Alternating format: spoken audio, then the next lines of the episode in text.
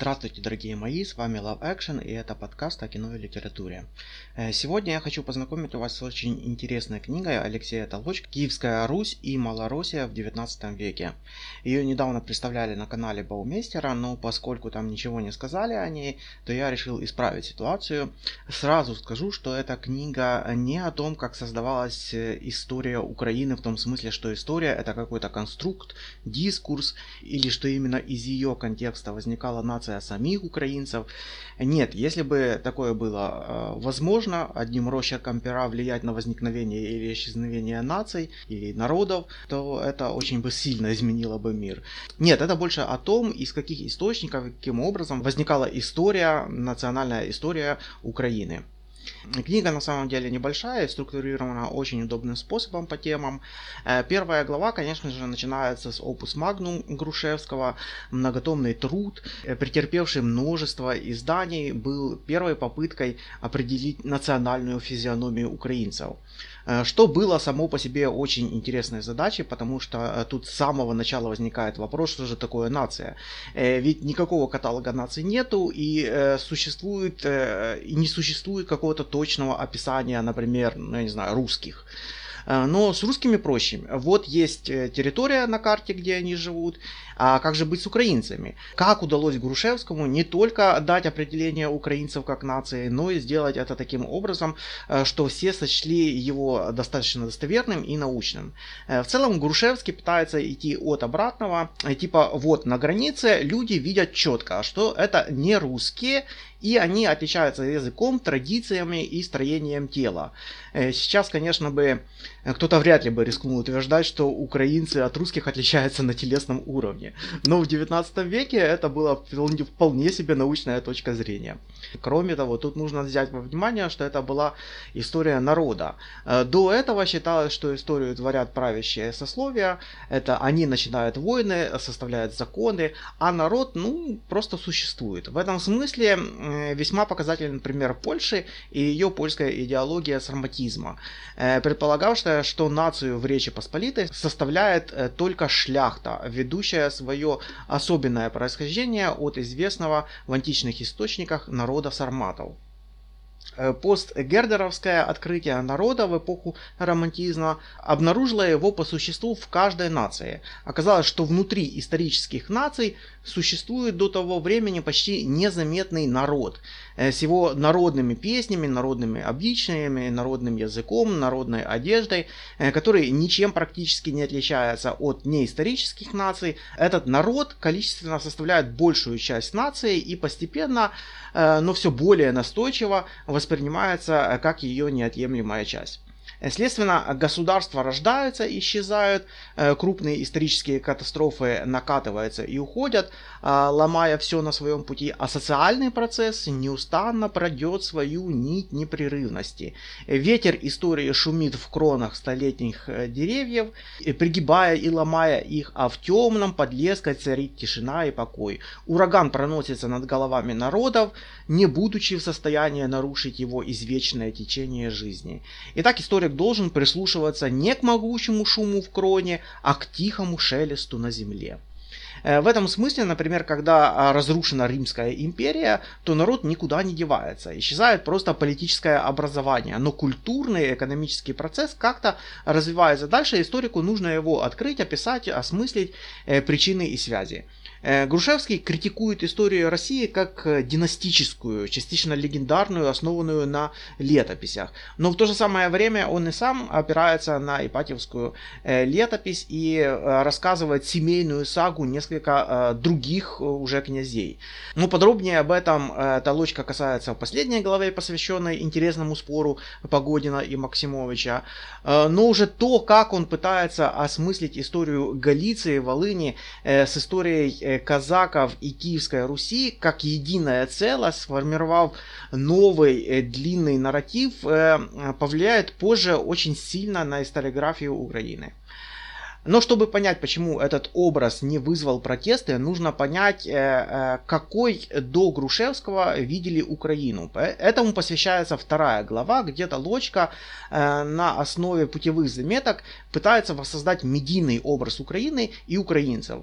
Жанр путевых заметок возникает из традиции тура, то есть путешествия по Европе, которое предпринимал молодой человек для завершения своего образования. Это называлось раньше Гранд Тур. Ездили в основном в Италию, э, чуть позже в Грецию, посмотреть на руины древних цивилизаций. И сейчас мы это называем туризмом.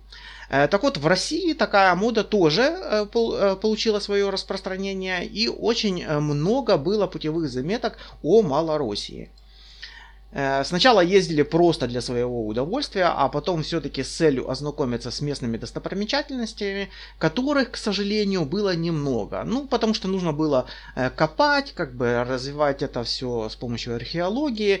Эм, да и нужно было их элементарно видеть. Например, э, все отмечают курганы. Но что это такое, никто толком не понимает. То ли это могилы, то ли это древние жилища, непонятно. Или, например, некоторые встречают каменных баб. И даже даже изумленные выскакивают с экипажей, чтобы их рассмотреть.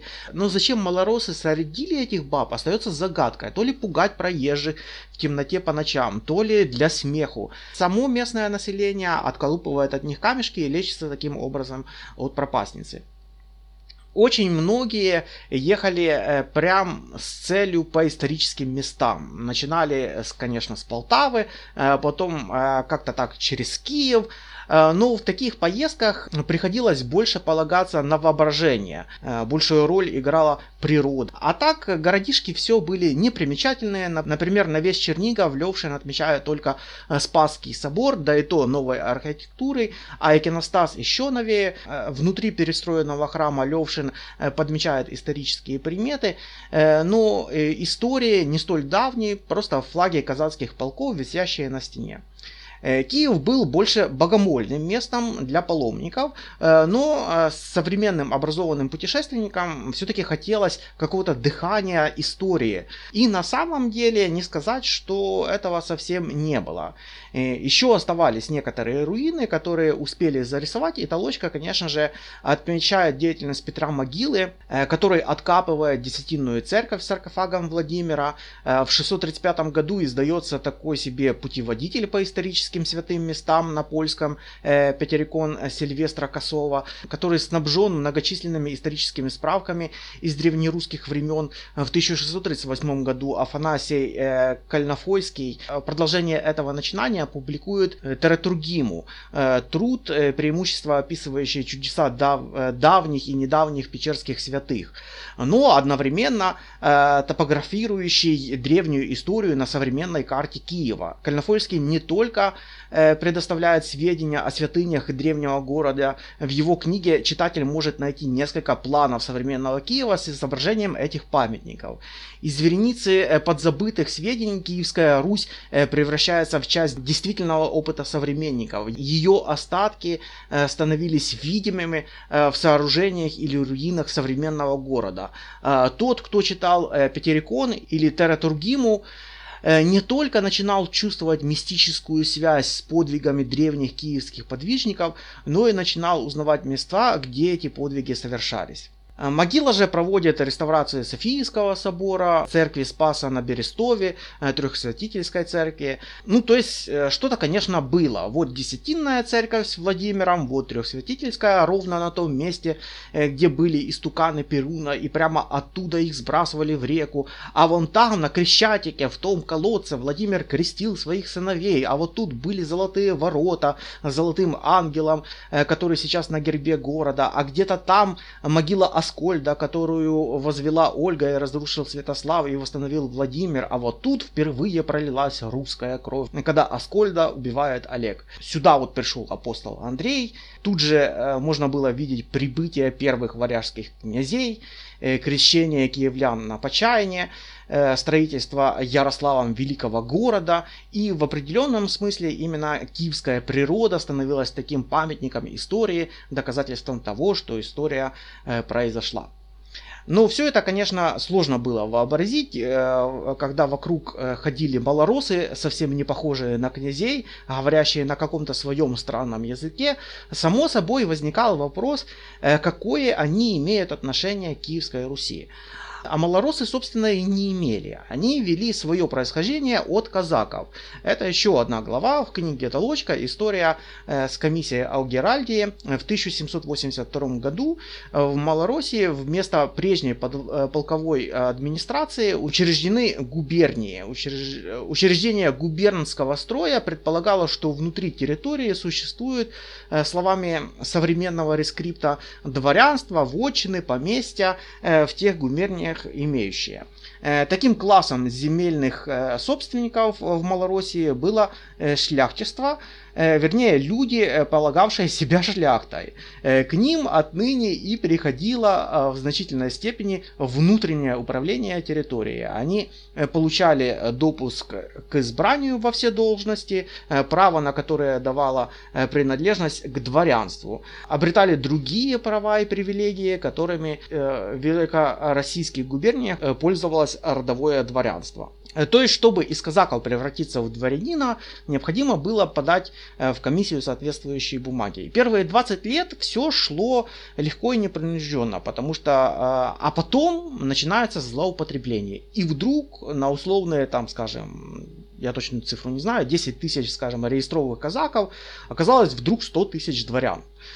Столько во всей империи не было. Поэтому лавочку быстро прикрывают и бумаги начинают рассматривать более пристально. Э, сказали, во-первых, не-не-не, никаких казаков, э, только офицеры, типа там сотники, полковники и прочее. И то не факт.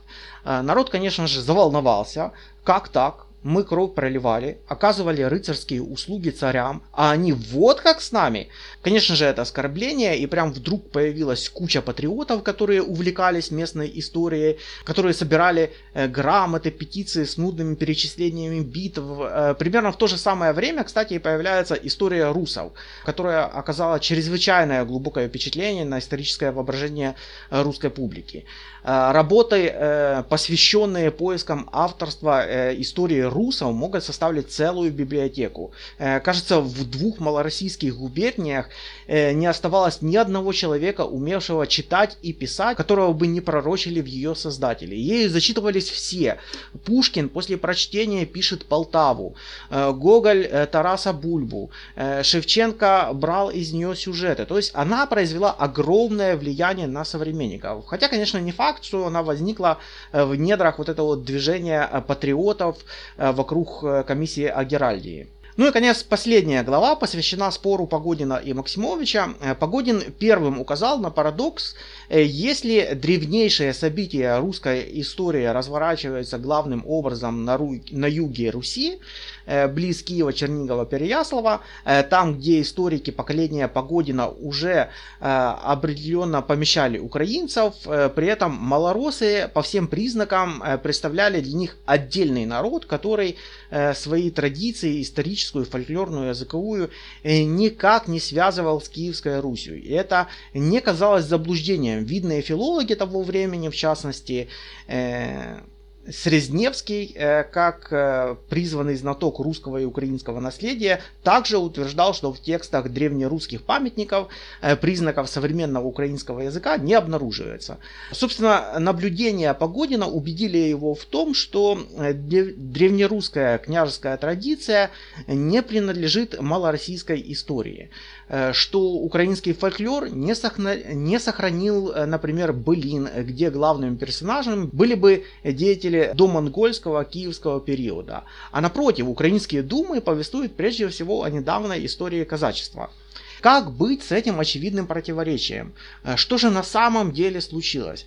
Ведь что-то же должно было произойти, чтобы Киевская Русь изменилась бы столь неузнаваемо и превратилась в Украину. История, э, как уже мыслил ее Погодин, поскольку его взгляды формировались под влиянием немецкой философии, особенно Шеллинга и отчасти Гегеля, в значительной мере является творением народного духа. Ее облик определяет народ. Истории тем и различаются, что принадлежат разным народам.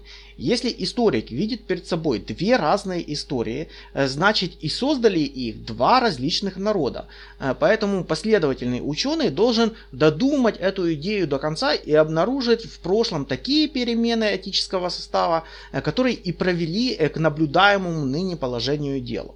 Способ разрешения проблемы, предлагаемый Погодиным, состоял в допущении, что в древние времена территория Южной Руси была заселена великороссами.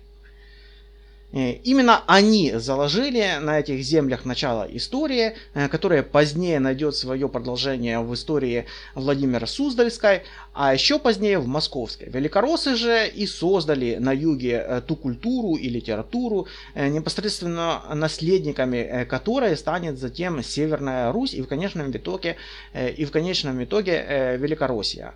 Этим южным по происхождению великороссам принадлежит и тот тип государственной традиции, традиции, то есть княжеский, из которого вырастает Московское Великое княжество и впоследствии э, царство Московское – и на самом деле, утверждая подобное, Погодин говорит, что украинцы и русские это два разных народа. Э, что вот была Киевская Русь, э, когда ее уничтожила, э, когда ее уничтожили монголы, население ломанулось на север, и тут потом появились казаки. Грушевский тут говорит, не-не-не, на самом деле история продолжалась в королевстве Даниила Галицкого, и он впоследствии продолжает э, династию и, значит, и саму историю. Э, для Погодина же Галиция и Волынь это история другого государства, и он ее еще психологически не воспринимает как свою. В общем, книга получилась очень интересной. Однозначно рекомендую, хотя я ее и пересказал вам ее вкратце, но это все-таки э, не все 250 страниц. Если вам э, понравится, то, конечно же, перечитайте и э, его же историю изначальной Руси. У меня уже был о ней подкаст, э, поэтому скажу просто, что она, по-моему, гораздо интереснее. Там Толочка полностью как бы э, переизобретает концепцию Киевской Руси. Для него это э, форты дальней торговли, норман с Византией. И уже э, со временем они обретают характер э, политических образований. А так-то это места, где русы или норманы собирали товар с окрестных земель. В основном это была работорговля. Короче, очень интересный взгляд и очень рекомендую. Во второй части я хотел бы вас познакомить с очень красивым фильмом «Холодная война» Павликовского, за который он получил лучшую режиссуру в Канах. Э, это безумно красивый фильм, местами кадры просто волшебные, такие черно-белые, словно смотришь раннего Вайду. Собор без куполов, искалеченная фреска, от которой остались только одни глаза, набережная Сены. Все затихает и слышно, как ветер шелестит листьями, танцевальные номера, протяжные народные песни. И, кстати, режиссура в финале, уже наглотавшись таблеток, герои, сидя у дороги, созерцая спокойный величественный пейзаж, и она берет его за руку и говорит, давай перейдем на другую сторону, занавес. Все, очень круто. Сюжет э, чуть-чуть не дожат, если честно. Мне кажется, не хватило времени, а может быть нужно было иначе расставить э, акценты. 49 год, э, парочка колесит по Польше, собирает народные таланты по селам для нового народного ансамбля. Среди талантов красивая девушка, которая сразу нравится дирижеру. Начинаются гастроли, успех, предлагают разбавить репертуар песнями Сталина об успешной аграрной реформе, песни добавляют, успех еще больший, выступают по всей Восточной Европе. И однажды в Берлине Э, Виктор э, предлагает э, Зуле бежать. Зула боится, что жизнь ее там не сложится. Он музыкант и знает язык, а она кто? Со своим польским. Виктор бежит, и все время в Париже вспоминают Зулу. А Зулу тоже терзает вина, и она выходит за иностранца замуж и пробивается к Виктору в Париж.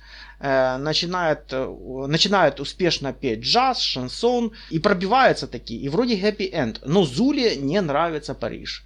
О май гад, польке из деревни не нравится Париж.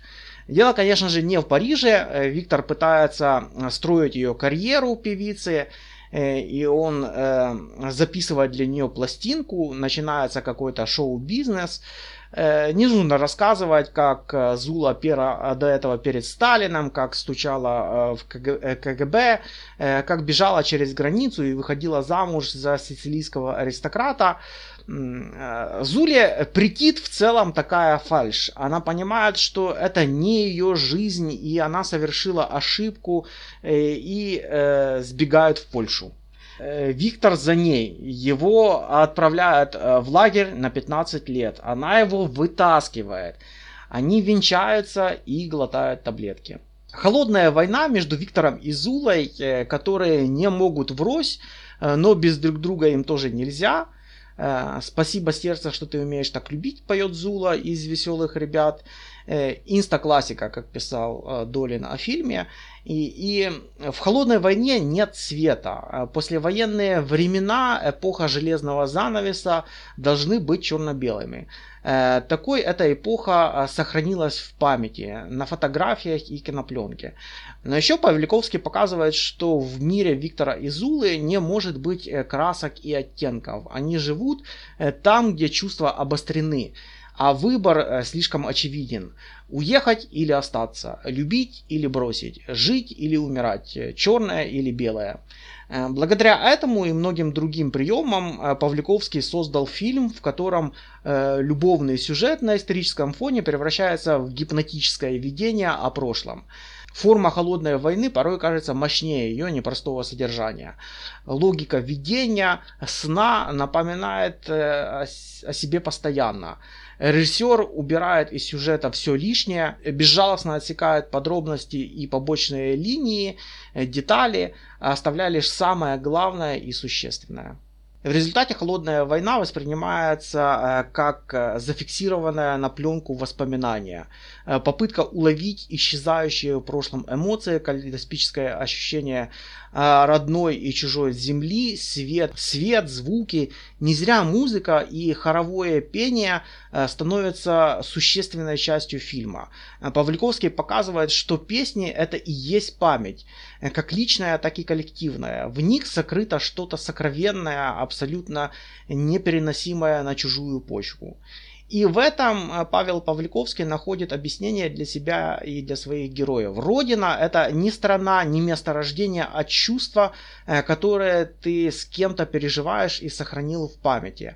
Они связаны со временем, местом, языком, поступками, э, со всем тем, что тебя создает, делает личностью. Поэтому и нельзя по-настоящему покинуть родину. Ведь нельзя отказаться от своего прошлого, своих чувств и поступков, хотя иногда так хочется это сделать. Холодная война разыгрывается не в политике и даже э, не между мужчиной и женщиной. Она внутри всякого, кому приходится делать выбор, решать уйти или остаться. Ну что же, на сегодня все. С вас лайки и подписка. Не забывайте комментировать и встретимся ровно через неделю.